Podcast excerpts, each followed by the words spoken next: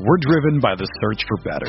But when it comes to hiring, the best way to search for a candidate isn't to search at all. Don't search, match with Indeed. Indeed is your matching and hiring platform with over 350 million global monthly visitors, according to Indeed data, and a matching engine that helps you find quality candidates fast. Ditch the busy work. Use Indeed for scheduling, screening, and messaging so you can connect with candidates faster. Leveraging over 140 million qualifications and preferences every day, Indeed's matching engine is constantly learning from your preferences, so the more you use Indeed, the better it gets. Join more than 3.5 million businesses worldwide that use Indeed to hire great talent fast. And listeners of this show will get a $75 sponsored job credit to get your jobs more visibility at Indeed.com slash BlueWire. Just go to Indeed.com slash BlueWire right now and support our show by saying that you heard about Indeed on this podcast. That's Indeed.com slash BlueWire. Terms and conditions apply. Need to hire? You need Indeed. The 2021 NFL Draft is officially behind us, and that's a good thing because I know that some of you haven't been going outside and getting the sweet, sweet oxygen and vitamin D that you should be getting. And how do I know this? You've been trapped in your basement and you've been on the computer or on your phone sending me these crazy mock drafts from PFF or the Draft Network. Uh, and uh, none of those scenarios actually ended up happening. I, I don't know who the Chargers took, but it probably wasn't anyone you projected to them because that's Tom Telesco. Anyway, now that you can go outside again, you need to shave that beard off your face, or you need to shave your grundle down there. Whatever you need to do because you've been ignoring your hygiene is that you want to go to manscaped.com and use code GUILTY for 20% off your first purchase. Again, that's manscaped.com and use code GUILTY for 20% off your first purchase. It's on us, at least 20% of it is on us, 80% of it will be on you. But fix your hygiene and stop sending me your mock drafts. At least I get a reprieve for eight months.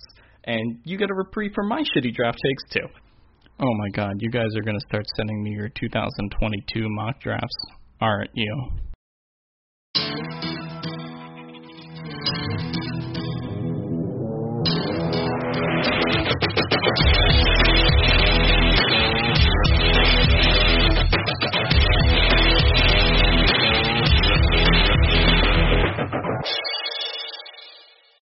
Hey guys, welcome in to the Guilty as Charged podcast presented by the Blue Wire Podcast Network. My name is Steven. I am your host. Joining me as always are Alex and Tyler. Alex, how are you doing today, man? Uh, doing pretty good. Uh, everything seems to be going well, and I'd just like to start the show by saying, uh, it's good that everything's okay with Tyler's sister. Uh, she's better since the live stream, so thoughts with that, and uh, we're good. Yeah, she's doing much better. We went to the movies last night and we had to wheel her up, or actually, then carry her up, and she had to wear sunglasses just to watch the movie because of her concussion. But by golly, she pushes through.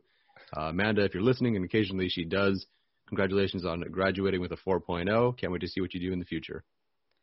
And the Shun family is a bunch of brainiacs. Congratulations on graduating, and congrats to anyone else who is listening to this show and is graduating, whether that be you know master's degrees, undergraduate or high school by chance, uh, congrats on graduating. That's a huge deal. So uh, we're gonna continue our theme from last season today, or last two episodes ago, excuse me, uh, talking about how the Chargers could lose every single game. Uh, obviously, not they're not gonna go and see 17, but you know what I mean.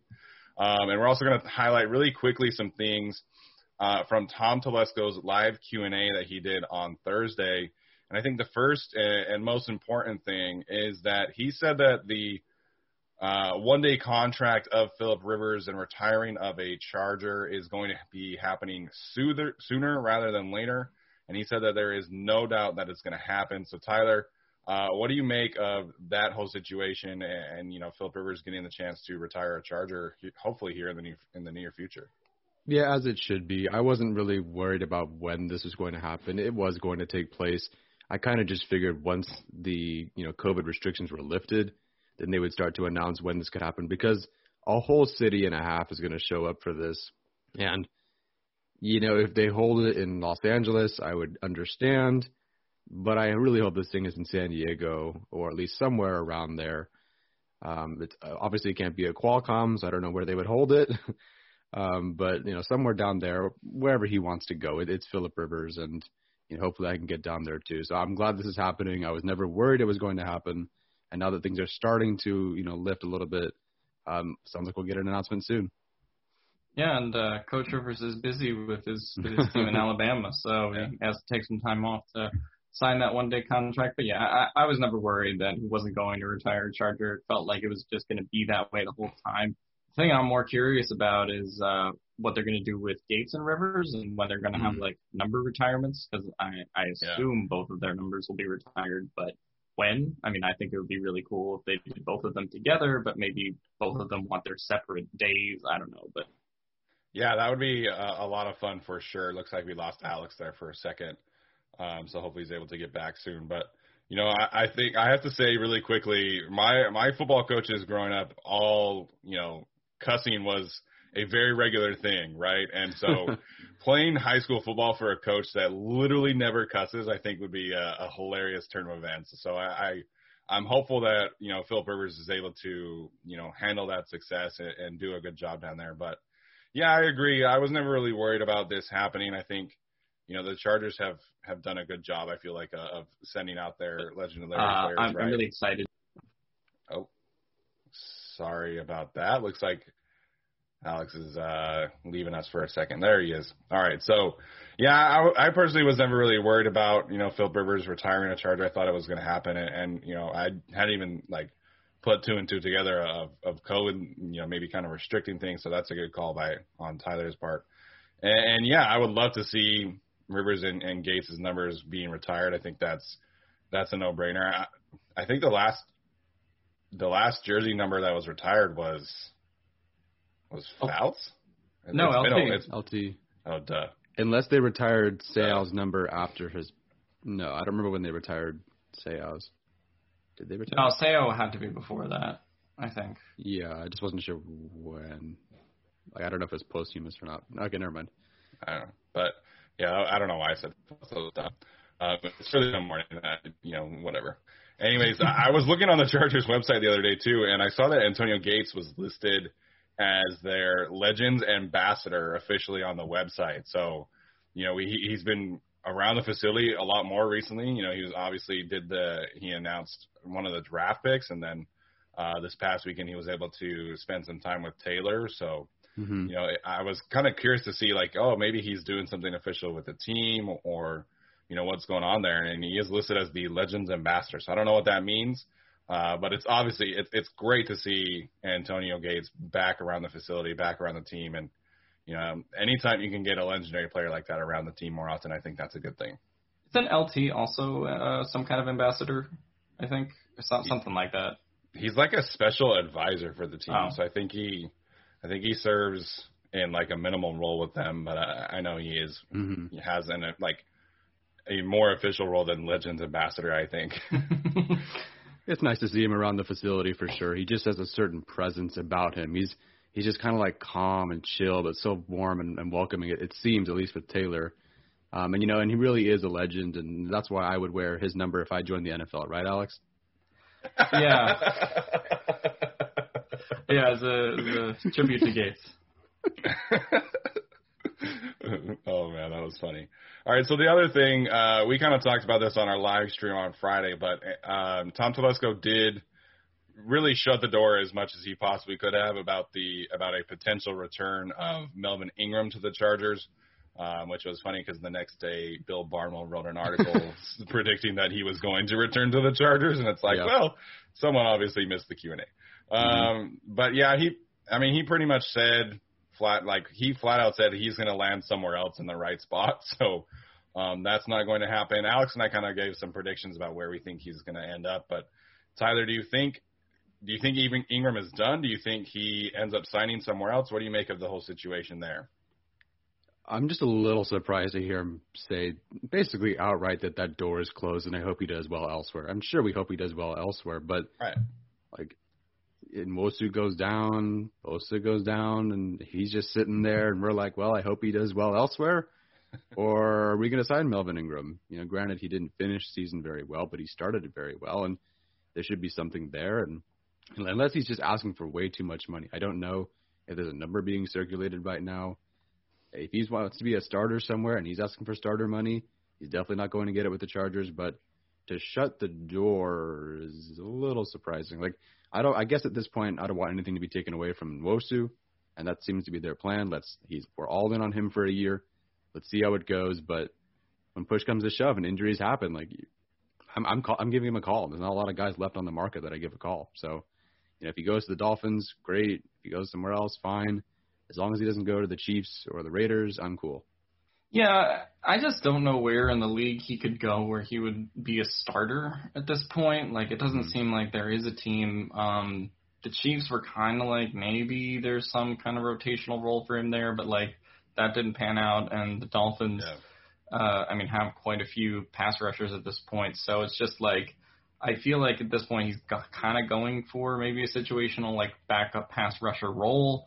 Um, as for why he wouldn't fit on this team, like I totally understand sort of why you kind of probably wouldn't want Melvin Ingram in a Staley scheme. Uh, it just doesn't seem like it would be a fit. You know, perhaps if Lynn and Bradley were back, uh, that would make a little bit more sense. But um, I, I don't know if the door is closed entirely. I mean, I think yeah, if something happens and Uchenna Nwosu tears his ACL or something, or God forbid something happens, like I think that could still be a thing. But I do ultimately think he, he probably signs somewhere else, uh, either like right before the preseason or right prior to training camp. Yeah, and I mean injuries happen on other teams too, so it is it is right. possible that he you know signs in training camp with another team and, and does end up starting. But um, right now, it certainly looks like the market is pretty jacked because he met with the Dolphins early this week, and we haven't heard about any. You know, the meeting went really well, or you know, he's going to sign, or like he's waiting for such and such. So we haven't really heard anything on, the Dolphins front, which is is a little surprising. But obviously, we'll keep an eye on on that situation and if the Chargers do have any injuries to an edge rusher, you know, I 100% would be in favor of bringing back Melvin Ingram instead of starting Kyler Fackrell or Chris Rumph too early. So, um, you know, we kind of talked about, you know, best position, worst position, Alex on our live show, and, and Alex mentioned the edge rusher because you know the depth behind Joey Bosa just it, it's it's okay. It's it's a few situational pass rushers, but you know, ideally in the NFL, you know, you'd like to have two legitimate you know, starting pass rushers, and I don't know if that's the case for the Chargers, and no one really knows that with Umo. I think we're all excited about his future and his potential, but you know, we haven't seen him put it together for, you know, even like an eight game stretch, let alone an entire 17 game season. Brought that up uh, as one of the weaker positions on the roster. Or I did. Yeah, yeah. Yeah. Uh, yeah, I, I mean, I just think it's a weak one in terms of depth because if you really say Nwosu goes down and then you have to put Rumph or you know Fackrell in there, um, I don't love that, especially from like a run stopping standpoint. Um, I think that would create a situation where you just get ran on, and then at that point you might be like, hey, maybe we should put Jerry Tillery out at edge because at that point that might be your best option. Um, but yeah, I, I think it's like Steven talked about with the safety room.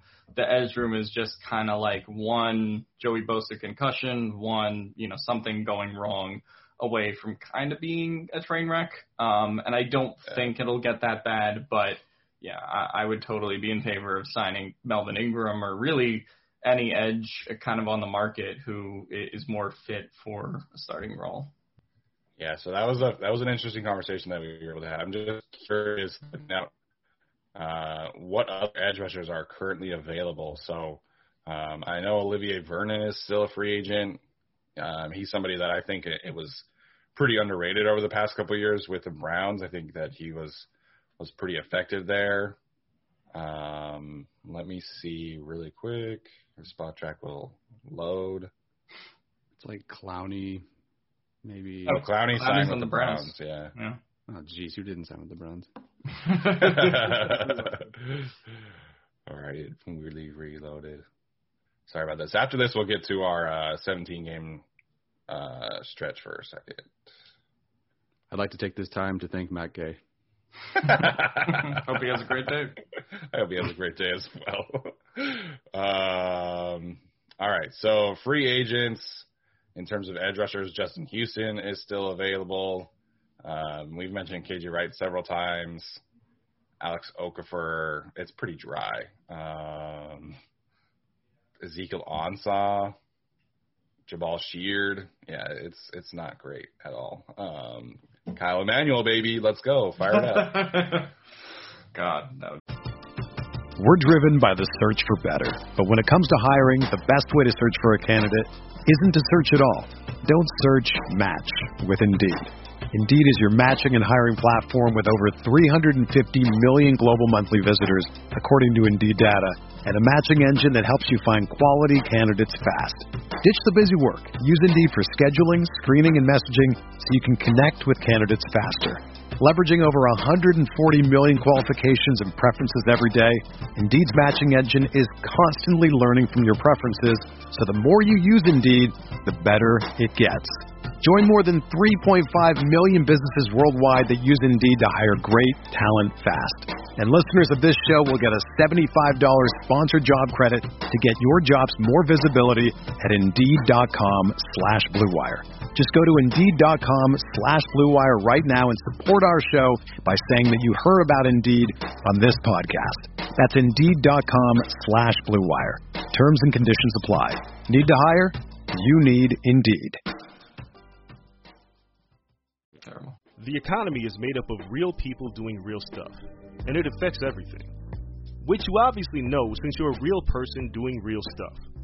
Marketplace is here to help you get smart about everything beyond the what of the day's business and economic news.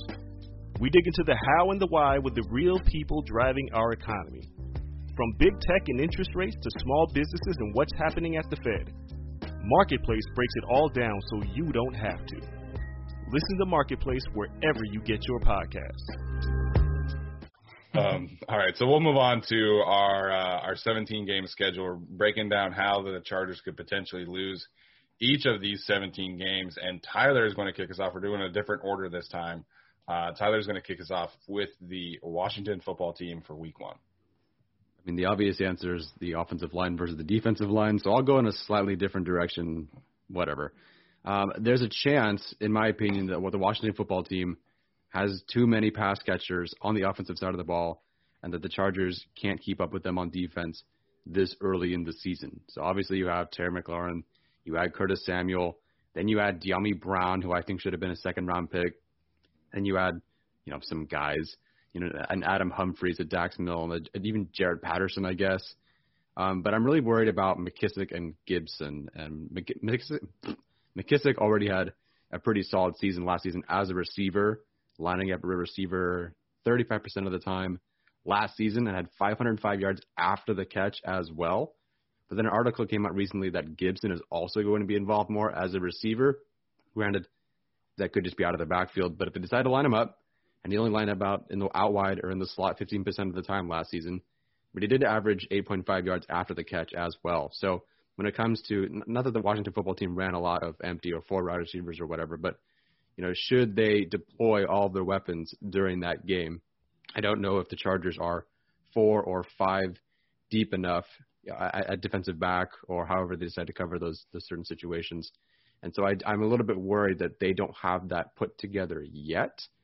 Um, but we'll see. Like I think I think they do have enough hats to make it work. I just don't know if they're that gelled and put together because at that point, if you have four guys on four guys, five guys on five guys, or however it works, everyone has to do their responsibility in man or whatever they end up doing. And if one guy blows it, you know, it's a touchdown, and it's very difficult for them if they have to, you know, play closer or whatever they do. Um, so I'm definitely worried about them in that regard. And then Ryan Fitzpatrick, of course, is the wild card. But so yeah, Fitzpatrick, the defensive line, but also Washington football team has a lot of pass catchers. I'm shocked they didn't go quarterback because this would be a really good group. Yeah. Work with a young quarterback or even not as old veteran quarterback.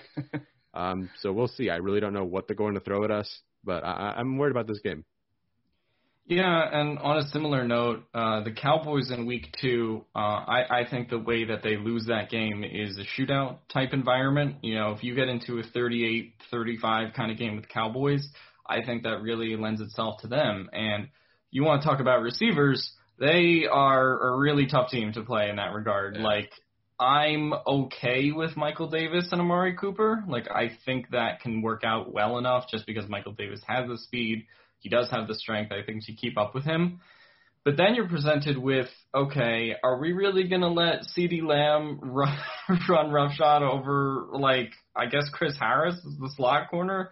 You know, like, that is Yeah. a really tough situation. And then Asante Samuel Jr. in his second game probably has to cover Michael Gallup. And like Michael Gallup isn't like an incredible receiver or anything. Solid though. But yeah, he's solid and he could be wide receiver too, I think, on a lot of teams that aren't Dallas. Um, so to me, plus Dak, plus, you know, the Zeke and Tony Pollard, you know, like one, two kind of punch that they have in the run game, that just strikes me as a sort of game where it's like, I could see the secondary kind of getting torn apart a little bit early, you know, early in the season, early in the game. And then, you know, the Cowboys are capable of running that ball with the offensive line they have and, and maybe preserving a lead. So um, I, I sort of see that as maybe kind of like a Tampa game that goes like back and forth, back and forth. But um, yeah, the, the the matchup that stuck out to me watching it as an area of concern is like just you know Asante Samuel Jr. in his second game having to go against the Cowboys receivers and you know CeeDee Lamb and Amari Cooper just wreaking havoc. Like that just it it just doesn't seem like a great matchup. Well, uh, you know, we're kind of on the theme of, of skill players here, and then obviously applies to Week Three at the Kansas City Chiefs. And yeah. I mean, outside of Tyreek Hill, I'm not super concerned about their wide receiver depth chart. You know, I think Demarcus Robinson is is okay. You know, I obviously think that you know they made it a priority to focus on the offensive line, but they still have Tyreek Hill, they still have Travis Kelce. And if there is one team where you need Derwin James to be 100% healthy, it is this game and it is this Travis Kelce. And so, you know, I think a lot of Chargers fans have, have been kind of poking fun at Chiefs fans in the off season about saying that he's one of the best tight ends ever. But I mean, he was second in the league in yards last year, and he probably could have challenged Stefon Diggs, Stefon Diggs if he played Week 17. So you know, Travis Kelce is still as good as it gets at the tight end position. And if Derwin James is banged up, or you know, if they're not using him at 100% capacity yet, which you know I, I think he will be, but you know, I'm a little worried about their potential plan to cover a guy like Travis Kelce without Derwin James. So um, I'm always worried about Tyreek Hill and, and you know his ability, his game wrecking ability, which you've seen time and time again. You know, like that game against in Tampa Bay in the regular season when he had like 270 yards like in the first half. So I'll always be worried about the skill players of the Kansas City Chiefs. I just think that, you know, I think the Chiefs. Will, I picked the Chargers to win this game when we did it, um, but if they are, if they don't win, it's because of the skill players. Like that's it's as simple as that. And you add in a potential Clyde Edwards-Helaire breakout season, you know, there's mm. that many more weapons to worry about. And we like when the Chiefs made that pick, we were all like, "Oh shit! Like that's that's the perfect pick." Like, yeah. you know, you add Clyde Edwards-Helaire, who Andy Reid compared to Brian Westbrook, and you know mm. that's a, a as good of a three-headed monster, you know, if he pans out, obviously, as there is in the league. So, um, the first three weeks, it definitely seems like it's all about the skill players. You mentioned uh, Tyreek Hill, and the first thing I thought of was not the Tampa Bay game, but rather the Week Two game they played last year, where the Chiefs yeah. really couldn't get anything going on offense until they just get that impossible ball Mahomes threw to Tyreek Hill with mm-hmm. Chris Harris in coverage, uh, and that's what really turned that game uh, and gave the Chiefs a chance to win. So really the, the danger of their offense is not any specific weapon, but rather just they're one play away from you losing the game, right? Yeah, Even they, if you're up 17-3. Yeah, I've always felt like, you know, the comparison between like, you know, in, in terms of another sport, like they're so similar to what the Warriors were when they were in their prime. Like you, you knew at some point there was going to be a Steph Curry, Kevin Durant barrage of threes, and and you just had to be able to weather the storm, and most teams couldn't. And so it's the same thing with the Chiefs. You know that eventually Tyreek Hill and Travis Kelce are going to go off, get a couple touchdowns, make a run, and you just got to be able to have the team to withstand it. And the Chargers haven't had that in the past, so we'll see if that changes this year. Um, but week four, Tyler gets to set, gets to tell everybody how his dad's favorite team is going to beat the Chargers now. God. Okay, so if the Chargers are not going to stop the Raiders, it's not very different than what happened last year where they couldn't stop the run. Now, granted, the Raiders have lost some players on the offensive line, but according to Mayock and my own father, the Raiders feel like they have done enough to rebuild that line. Um, I'm not sure I buy that, but the significant uh, selection of Leatherwood is something. And they do get Richie Incognito back, who was missing – if not all of the season, most of the season last year. So now their center is Andre James, apparently. I thought it was Nick Martin going to start, but on the depth chart on the website, it's Andre James who had one snap last season. So wow. that's a big difference between him and Hudson. Yeah. Um, maybe the depth chart is wrong. I don't know. Um, so if they do feel like they have an offensive line and they do feel like they can bully and they want to stick with that Josh Jacobs, whatever, or Kenyon Drake, whatever they want to do, um, then it's going to be tough, I suppose. I don't know if at this point, I mean, I, I suppose at this point with Ezekiel Elliott and, you know, Clyde Edwards Helaire, I guess we'll sort of know how the Chargers are against the run, but I still feel like the Raiders put so much emphasis on Jacobs that it'll be a really good test for them. If they can't stop the run, they'll lose. The other problem would be, in my opinion, Henry Ruggs, because when I watched the first few games with my dad, watching the Raiders play like Carolina, there was an obvious plan for what they wanted to do with Henry Ruggs, and he was, you know, he would they would give him like five targets or whatever that game, but they were all unique routes or locations mm. on the field and and then he got hurt, and then it feels like he just lost that rhythm and had some drop issues and never really got back to it. But heading into year two, with some chemistry, with some reps, you know, I do think, you know, he's going to be a little bit better this year, and they'll have like an official plan with him healthy. And I don't know what to expect from him uh, because they they looked like they were doing so much with him, and then they really reeled him in. So if they unleash him again this year, we'll see if the Chargers can hang. The other thing I'm really worried about is a Casey Hayward revenge game. I do think he has something left in the tank. And while, you know, I'm pretty sure Jalen Guyton can beat Casey Hayward at this point, but you know, I don't know. Casey Hayward might just have something left in the tank. He might take this really personally, fire up the defense. Um, so we'll we'll see about that one. The reason I will never say is Gus Bradley. I will never say that he's the reason the Chargers will lose this game.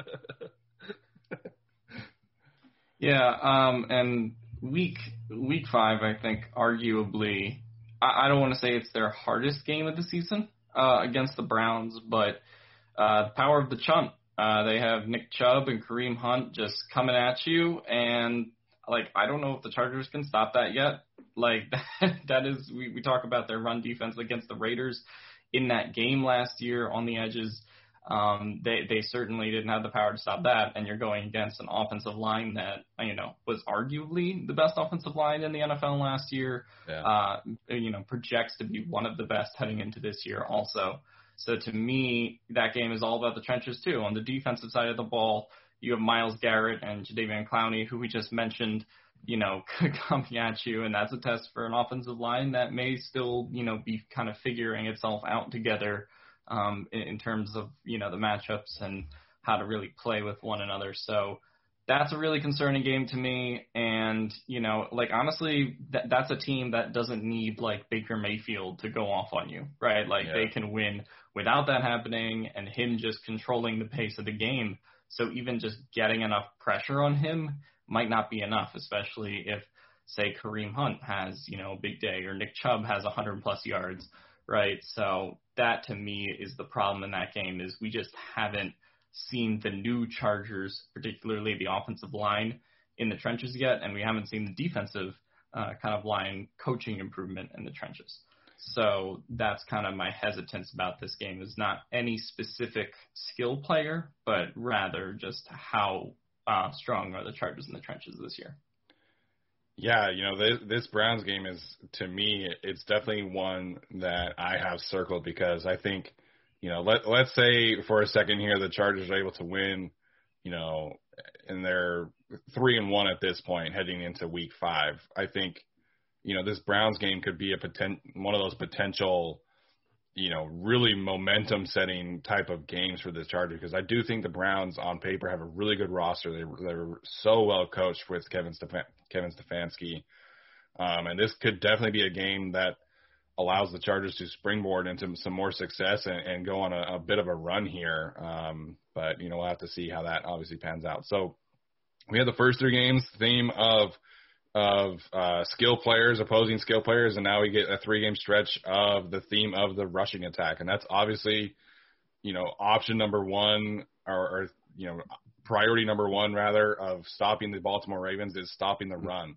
or at least you know controlling it somewhat. And so we've seen teams in the past that have been able to, you know, really kind of bottle up the Baltimore offense. It's because they really focus on the run, and so you know, the Ravens in the past have not had the kind of skill players to really threaten anybody on the outside Now they add Sammy Watkins, who I know he's he, you know, is a perennial questionable player who's always hurt. It seems like. But then you have Rashod Bateman, Tylan Wallace, two receivers who all three of us really, really like this year. Um, so it, it's going to be a little harder for teams to really sell out against the run. Um, you know, and if you're able, if the Ravens are able to use those receivers and you know have some have more success, you know, in the air. Obviously, you have Hollywood Brown as, and Mark Andrews as well. And if the Chargers are not able to kind of stop the pass and they're not able to sell out against the run, this could be an ugly, ugly game for them. I think because you know Lamar Jackson is just such a unique challenge as a rusher, and then you add in J.K. Dobbins, who I think is going to be one of the best running backs in the league this year, and that's really how you lose this game is you let the Baltimore offense kind of dictate terms and, and really have a balanced attack, which I think you know is priority number one for them as well. Could you run down the receiving corps again for them? Uh, yes. So they have Hollywood Brown. Let me just pull it up, make sure I don't miss anybody. No problem. Um, I know you have Hollywood Brown, you have Sammy Watkins, you have Rashod Bateman, Tylan Wallace. Um, I think um, I think Snead is somewhere else this year, so I think Devin Duvernay is going to be their main slot receiver. Um, here we go. A solid Yes. group. So receivers on the team, uh, Rashod Bateman, Miles Boykin. Um, he's of their jump ball guy from Notre Mm-hmm. Dame. Uh, Hollywood Brown, Deon Cain, Devin Duvernay, uh, Jalen Moore. I don't know who that is. James Proche from SMU. Dante Silenix. I don't even know who that was. He's a rookie, undrafted rookie from Graceland College. Uh, Hmm. Binjimen Victor, Tylan Wallace, and then Sammy Watkins. Soon to be maybe Julio Jones.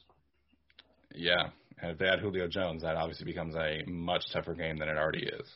Well, I could say that same thing for this next team, the New England Patriots, after the bye. Thankfully, Hmm. Staley is pretty solid after the bye, at least in terms of his defense, how he is as a team overall.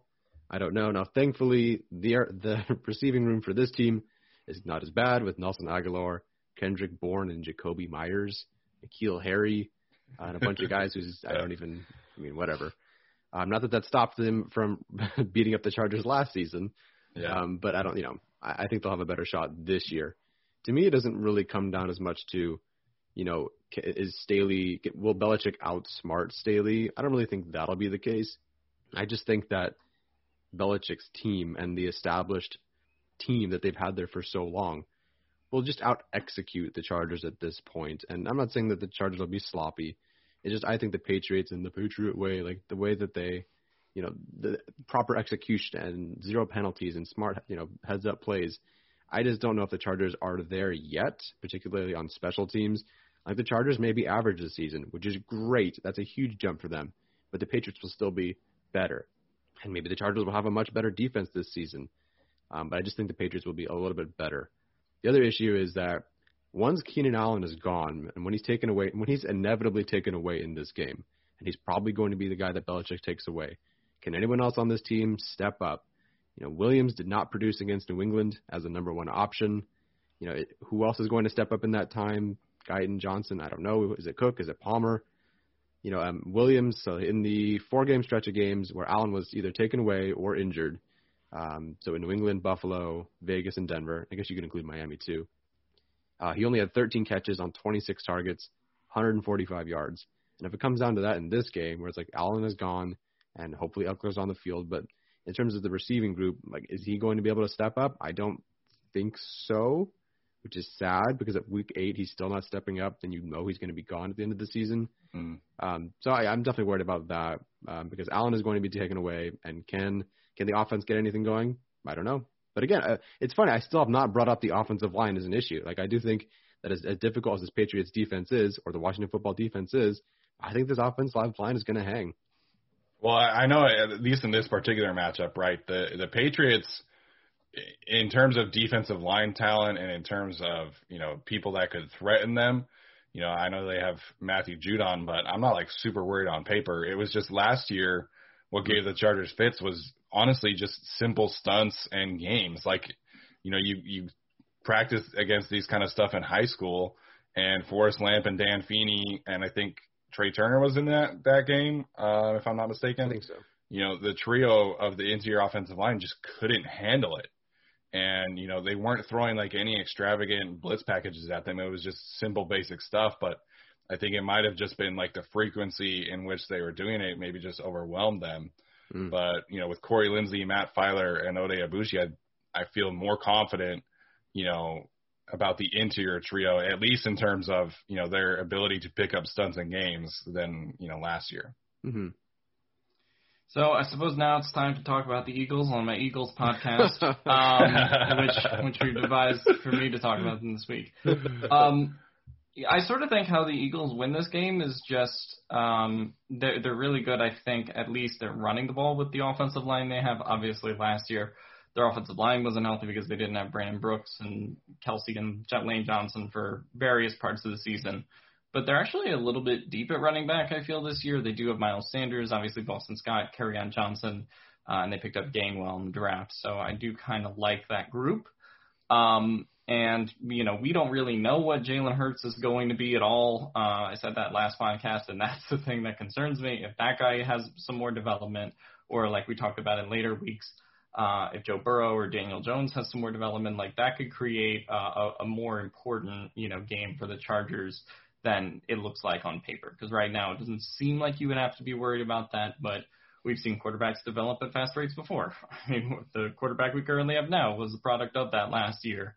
Yeah. Um, so, and then their defensive line, I think, is a little bit scary, and maybe not as scary as uh, Washington or some of the other teams, but they, they do have Brandon Graham, Fletcher Cox, Javon Hargrave, Derek Barnett, and the recently signed uh, Ryan Kerrigan. So like that's a group right. that I think can give the Chargers some problems. Um, and so you know if you're looking to get pressure on Herbert, right, the the Chargers' way to win this game is getting pressure on Hurts. The Eagles' way to win this game is getting pressure on Herbert and not letting him throw to uh, a secondary that is well below average, in my opinion. Uh, so I, I think if you get pressure on Herbert, uh, and you know the Eagles have a little bit of a run game with their offensive line, maybe with some design Jalen Hurts draws.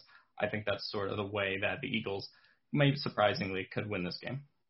Well, the Eagles drafted a couple pass rushers too, didn't they? Yeah, um, they had the guy uh, Jackson from uh, uh, yeah, Tarron Jackson and Marlon uh, Tuipulotu, Milton Williams, uh, all those Milton Williams of guys. out, yeah. Um, you know, Yeah, I think you know the defensive line of the Eagles. I think is is definitely the matchup to watch there. Um, you know, Fletcher Cox is is definitely getting up there in age, but I mean he's still capable, very capable of, of wrecking a game. So that's going to be a good challenge for the Chargers offensive lines. All right, so week ten, uh, the Chargers will host the Vikings. I think. You know, one of the things you know that I thought was a little interesting the other day is that CBS ranked, you know, the best triplets in the league, and they had the Vikings up in I think it was like number seven with Kirk Cousins, Justin Jefferson, and Dalvin Cook. And you know, on paper, the the Vikings offense is is very talented, right? And you know, I'm I'm not the biggest believer in Kirk Cousins, but you know, he he is a top you know 15 quarterback who can get the job done, and and if he has protection, which it's it certainly seems like the Vikings offensive line is going to be much better this year with the additions of Christian Darrisaw and Wyatt Davis. Um, I still can't believe that they were able to trade back and still get Darrisaw at like 22 or whatever. Um, but I, I think, you know, this it, this is the game that I think could have some sneaky potential for a shootout again. Um, I'm not super worried about the defense, to be honest with you. You know, Patrick Peterson, I think, you know, is is a fine, you know, kind of bridge corner because their defense was so so bad last season. So I, I think if the Chargers are going to lose this game, it, frankly, it's on the shoulders of Dalvin Cook and Justin Jefferson and Adam Thielen, who I think offensively the skill talent for the Vikings is very very good. Yeah, absolutely. I'll go with Week 11 next. Um, I know the Vikings initially, when the new game was announced, they put out a like a tweet or a video that was like "See you there," and it was all the Vikings fans that were at StubHub the last time they played. Yeah. Uh, and this game against the Steelers is, is no different. I think this is the first game where fan attendance is a legitimate problem. If I had to pick any game of the season, that's going to be a problem. I do think it's this one on prime time. uh, I'll be there. I'll be there with you guys and, and whoever shows up. Please don't leave me alone. Um, if I had to pick a reason they lose this game, and you know, I don't really think it's really Roethlisberger. I don't really think it's the defense. You know, just double team T.J. Watt, and he'll be like, "What is this? A double team?" Because he was never double teamed. um, so I think we just double team him, and he'll just kind of be stunned for a whole game. Yeah. I'm worried about Najee Harris because apparently and understandably he's already taking those practice reps ahead of the veterans, which makes sense. Um, but clearly they're going to feature him. And then can the Chargers handle a running back who handles 30 touches a game? And you know, part of the reason that you know Staley likes his safeties and he can play that three-four is because those safeties, you know, once they make their reads and if they read run, they have to come downhill and make a play in the run game. And can Nasir Adderley come from his safety spot and make that tackle? Do I trust Adderley to lay the smack on Najee Harris over and over again? I don't know yet. So if I'm going to pick a reason they lose, it's because I don't know if the defense can handle a guy who's going to take 30 touches a game and who can break tackles and is a really, really good running back. Yeah, well, and according to PFF too, you know, you've got Diontae Johnson and um, Chase Claypool, who are the best duo in in the league according to PFF. So, oh, um, but no, I, I think Najee Harris is, is going to be a big, big problem, and I would have loved to see the Steelers, you know, get him some offensive line help, but I, I still think Najee Harris is going to be a special player. I mean, Diontae Johnson, I think, is in that tier of receivers of would be a top ten receiver if he simply did not drop the football. Um, he, that that he's in that group. Uh, so yeah. Yeah. Um, the next game is obviously the Broncos. Uh, we obviously talked a little bit about this one last time in terms of how they win the game, and obviously they'll play them twice. But uh, this game's in Denver, uh, and the Chargers never win in Denver. like that's just the reality. Yeah. Um, and the thing I talked a little bit about last time is the coaching matchup. It's Fangio, it's Brandon Staley. They obviously are both very familiar with each other. And I could sort of see, you know, by this point in the season, you know, you'll have 10, 11 weeks worth of tape on Staley defenses, uh, on Lombardi offenses, and that just seems like maybe a matchup that tips its way towards Fangio in terms of knowing what to prepare for and sort of knowing what's coming. Um, so I think coaching is probably uh, an issue, but honestly, the Broncos roster is really talented, and it's why people are talking about Aaron Rodgers and upgrading the quarterback position. Because if you just do that, this is a team that can win the AFC, arguably. And so, you know, the Chargers probably lose that second game against the Broncos last year if Jerry Jeudy doesn't drop the ball a bunch of times and have this disconnect with Drew Lock. like they probably straight up lose that game. Um, so I, I think that's kind of the issue with their receiving corps. They got Courtland Sutton, Jerry Jeudy, Tim Patrick, Hamler might be their like fourth receiver, and he's really good. Yeah. Uh, and obviously they just drafted Javonte Williams. Um, you know, obviously always a chance for a Melvin Gordon revenge game.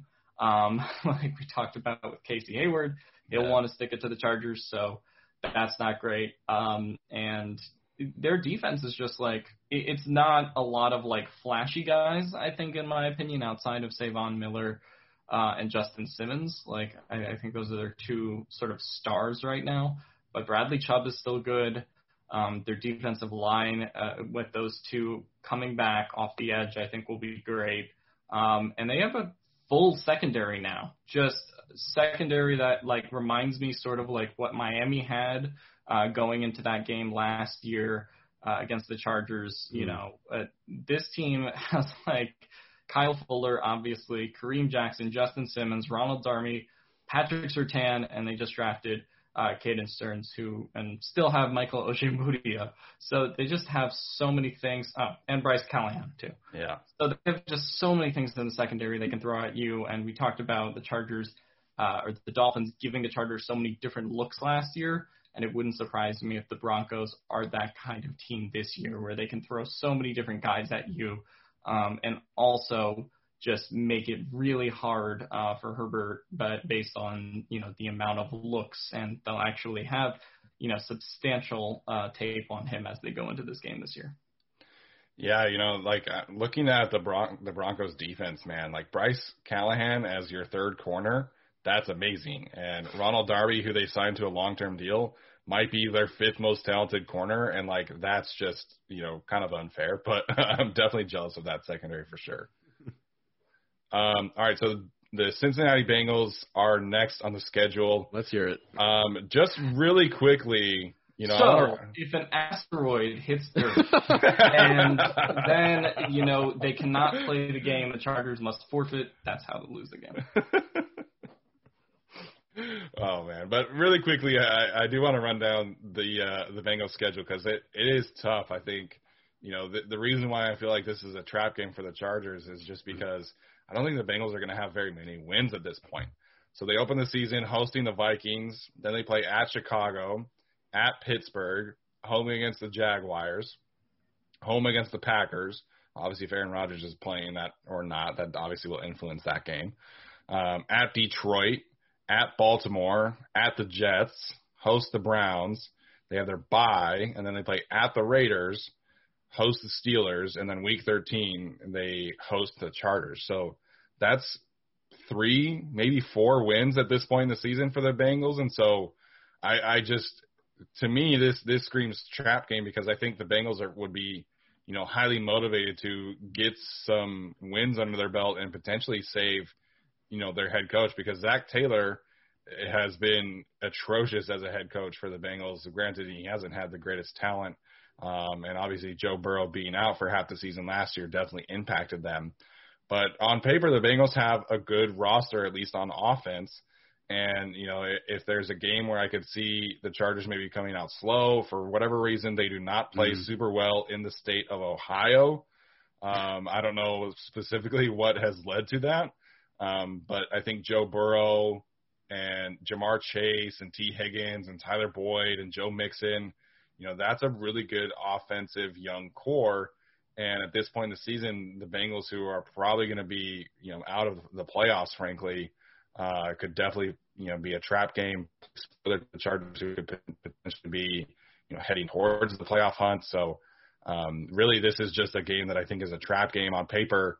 There's really nothing that scares me and, points to this is where the Bengals have a clear advantage because the, their offensive line's not very good. You know, I, I think their receiving trio is is good, but they're all young players who still have to prove some more things. And then their defense, frankly, is just not very good. So to me, this is just more about traveling to Ohio and potentially being a trap game for the Chargers, and that's you know kind of why I think they could lose theoretically.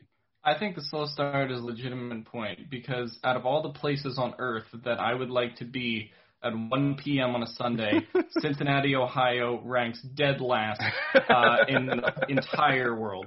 Uh, I would rather be, you know, in the worst country in the world than be in Cincinnati, Ohio, like just the worst place Wow. in the world. Like Have Cleveland. you been? I, I've been to Ohio. I've never been to Cincinnati, but I don't want to go there. Um, Cleveland, Cleveland was terrible enough on its own, and now you're going to a city that is worse. Like, you know, I mean, LeBron wanted to leave Cleveland for a reason. Like, who wants to go to Cincinnati? Like, Andy Dalton was dying to get out of there. Oh my gosh, is there some kind of like Pennsylvania Ohio rivalry that I don't know about? No, Cincinnati's just objectively terrible. Name one good thing from Cincinnati. Like, go. There's nothing. Oh man, I just just apologize to, to our Cincinnati yeah. listeners. honestly, just to wrap it up here, after the Chargers, the, the Bengals play the 49ers, the Broncos, the Ravens, the Chiefs, and then they finish at Cleveland Browns. So, going to be a tough season for the Bengals overall. Yeah, but they'll be in a nice job spot to take another receiver to boost their receiving corps and fuck the quarterback. Um, I'm going to. So next one is the Giants. At this point of the schedule, it's kind of like finding random reasons the Chargers would lose. Yeah. I suppose that this by this game we'll know if the Chargers can handle a mobile quarterback. Um, but Jones can be a backbreaker in the run game. You know, he had 17 first downs with his legs last season, averaging eight yards per attempt on scrambles, which is nearly a first down as is. The only thing that can apparently stop him are gophers in the field or snipers. Uh, and they did add a lot of talent at wide receiver, and you know they have they have Yeah. receiver and, and tight end talent. I mean, you add Kenny Golladay, you add John Ross, you add Kadarius Toney. They even added Kelvin Benjamin to play tight end, which is hilarious when everyone talks about Tyrod Taylor. Like his best receiver at one point is now playing tight end for the Giants because he got too fat. Those guys with Sterling Shepard, it's a really good combination of guys who can either run routes or just pure speed or yards after contact and the catch kind of guy. Um, and then the final reason, of course, if I have to talk about you know Najee Harris being a problem, Saquon Barkley can also be a problem for the Chargers as well. I do think they'll win this game, but if they lose, it's for those reasons. You know, this is Tim Tebow's legacy, right? you know, as soon as Tim Tebow signs, Kelvin Benjamin comes out of retirement at a different position. Now we have Brandon Jacobs, the former running back, trying to play defensive end. That's right. So this is Tim Tebow's legacy, man. That's not even Tim Tebow's legacy. That's Urban Meyer's legacy for for letting this entire thing happen. And next week you'll see Troy Polamalu wants to be a running back. I don't know, like, but I'd buy that though. Uh, that would be awesome to watch, honestly. All right, Alex, week 15. Uh, yeah. So I mean, the Chiefs. I think at this point in the season, we kind of mentioned it in the last podcast, but like, I think it's easier to get the Chiefs earlier in the season, yeah. um, maybe in that Kansas City game and get a win there, than it is here, just because this is when the Chiefs start to round into form. We presume by this point that they'll be sort of competing for that one seed. It is on Thursday night football um, you know, this late in the year. So I, I think this is going to be a really tough game. I mean, like, I, I'm not going to go revisionist history and say that they should have lost the Mike Williams game um, because that was yeah. a 28-14 game in Kansas City. But you know, that's when, when the Chiefs were kind of at their best, and then they just kind of collapsed in those last five minutes. But um, Chiefs are just really tough, I think, to play this late in the year. We talked about the amount of ways that they can beat you. Uh, and their defense is no slouch either. Um, not just you know on offense, but they do have Tyrann Mathieu and Frank Clark and and all these guys that have made you know uh, kind of career rejuvenations on the Chiefs, uh, and you know have made that sort of a championship level defense. So. I would just say the way that they lose this game is by, you know, an Andy Reid kind of game that's, you know, a, a little bit maybe slow paced, but to just the Chiefs just slowly chipping away at you and then by the time you know it, you're kind of down like you know 14 in the fourth quarter, like they were uh, a couple of years ago. And uh, yeah, so that that's sort of how I think they lose this game. Um, nothing too special, just the Chiefs are that good. And uh, you know, I, I don't think this is a game the Chargers need to have. It would be great to have it, but I honestly think there's a better chance that they win in that Week Four matchup where they can catch the Chiefs off guard rather than this matchup where the Chiefs will be all dialed in by this point. When have the Chargers beaten the Chiefs early? Uh, I can't think of the game that they've won early. I, I can't think of the game, but I get, I get what you mean by the team in general, though. Yeah, I mean like the games that they've won late were like the Sehi Ajur. I mean they haven't beaten the Chiefs that often. It's, it's the Sehi Ajur two two oh, game yeah, and the Mike Williams game. those are both late in the season.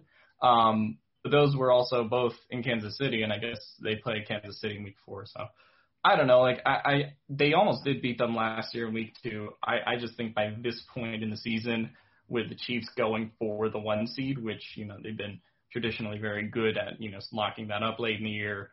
I, I just don't think they lose this game in prime time. Mm-hmm. Yeah. I am grateful though that the Chargers are uh, essentially getting a bye week after yeah, let's hear this, this game. Um, the the week 16 against matchup against the Texans, Tyrod Taylor revenge game, I guess. Like this, this is, I, I said I, revenge game. I, I, said asteroid hits the Earth with the Bengals. This is the real this asteroid the hits asteroid, the Earth. Yeah. I just, I mean, we railed on the Texans enough last time. They're, the Chargers are not losing this game. Like it, unless you know there are just a ton of injuries on the Chargers side uh, there are there's a zero percent chance I think that the Chargers lose this game. If Tyrod Taylor sticks a needle into Justin Herbert's lungs, that's how they lose. Oh my gosh. Um, yeah, I, I, just don't. It's not happening. So uh, we'll move on to Week 17.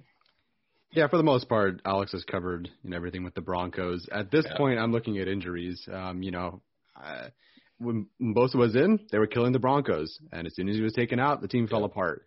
If they're banged up, can they keep up? And you know, if I, unfortunately, if I'm putting my money on guys to miss time this season, it's everybody in the front seven: Bosa, Nwosu, Tranquill, White, Joseph. Um, you know, and half those players are missing. You know, Melvin Gordon could have a good game, and, and Javonte Williams, who I know Steven had him really close to Najee Harris.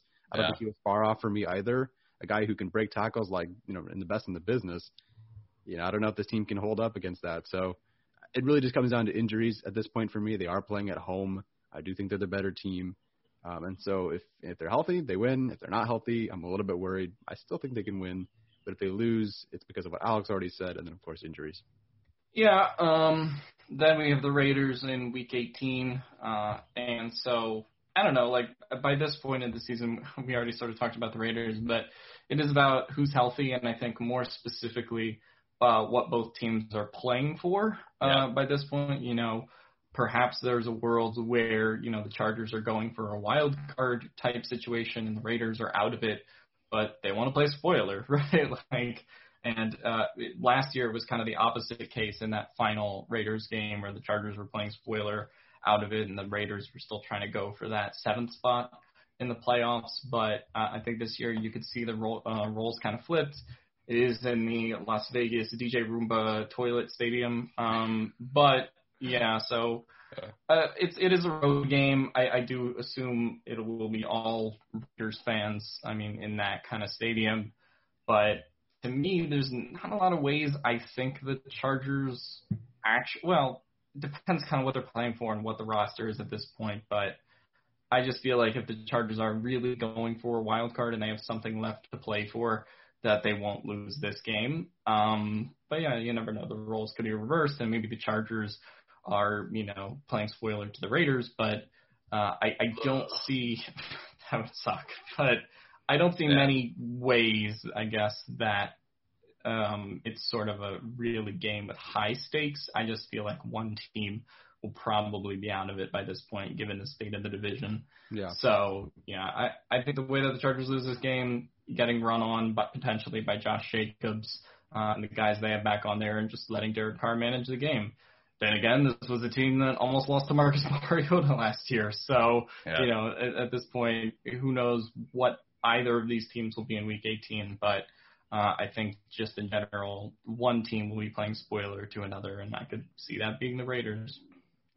Yeah, you know, it's a shame that the the tickets for the Raiders stadium in general have been so expensive because this game is uh, two days after my birthday, so uh, would love to make that trip up, but I'm not spending six hundred dollars on tickets to go do that. So, um, yeah, I, I think you guys hit the nail on the head. The last two, the last two, three weeks for the Chargers is, is definitely going to come down to injuries, who's playing, and you know what kind of you know records each of those teams have. So uh, looks like Alex is is frozen again. So we'll we'll, we'll wrap this up today. Uh, Tyler, any other thoughts before we head out? We head out for uh, this episode. You know, for for whatever reason, while we were talking about this, or while you were talking, I got nervous about that Bengals game. I don't know why. Everything you said, I like already kind of knew and thought of, and but for some reason, I got really nervous about that game. So uh, I'm not sure how I feel about that, but we'll see when we get there. I hope Tyrod Taylor has a revenge game and loses. um, if anything, yeah. um, anyway, that's it for me. Amanda, if you're still listening, congratulations on graduating with a 4.0. And uh, yeah, oh hey Alex. Hey, there we go. So yeah, you know, I feel so bad for Tyrod, and I know I've said this a bunch, but yeah, man, the fact that his like last shot of starting for a team is going to be on the Texans just just really sucks for them. Um, Alex, any final thoughts before we uh, wrap up today's show? Uh, no, no more final thoughts other than uh, we know the Julio trade is coming this week. So yeah. uh, everyone be rational about what the result of that is. I, I assume he's going to another team, but uh, yeah. I'm sure we'll hear a lot about you know what the compensation is. I know there was a report about second round pick the Titans, which seems weird. Uh, but yeah, no, I'm excited to see how that goes and then we can move on with our lives and talk about the team we're supposed to cover instead of Julio Jones. Yeah, you know, there's there's been a ton of smoke about Julio Jones, and you know, like three days ago, Dianna Russini said that the Titans were viewed as a long shot, and then today Mike Florio's like, no, it feels like that's the thing that's going to happen. So uh, we'll have to see. You know, June first obviously is is Tuesday. It's coming.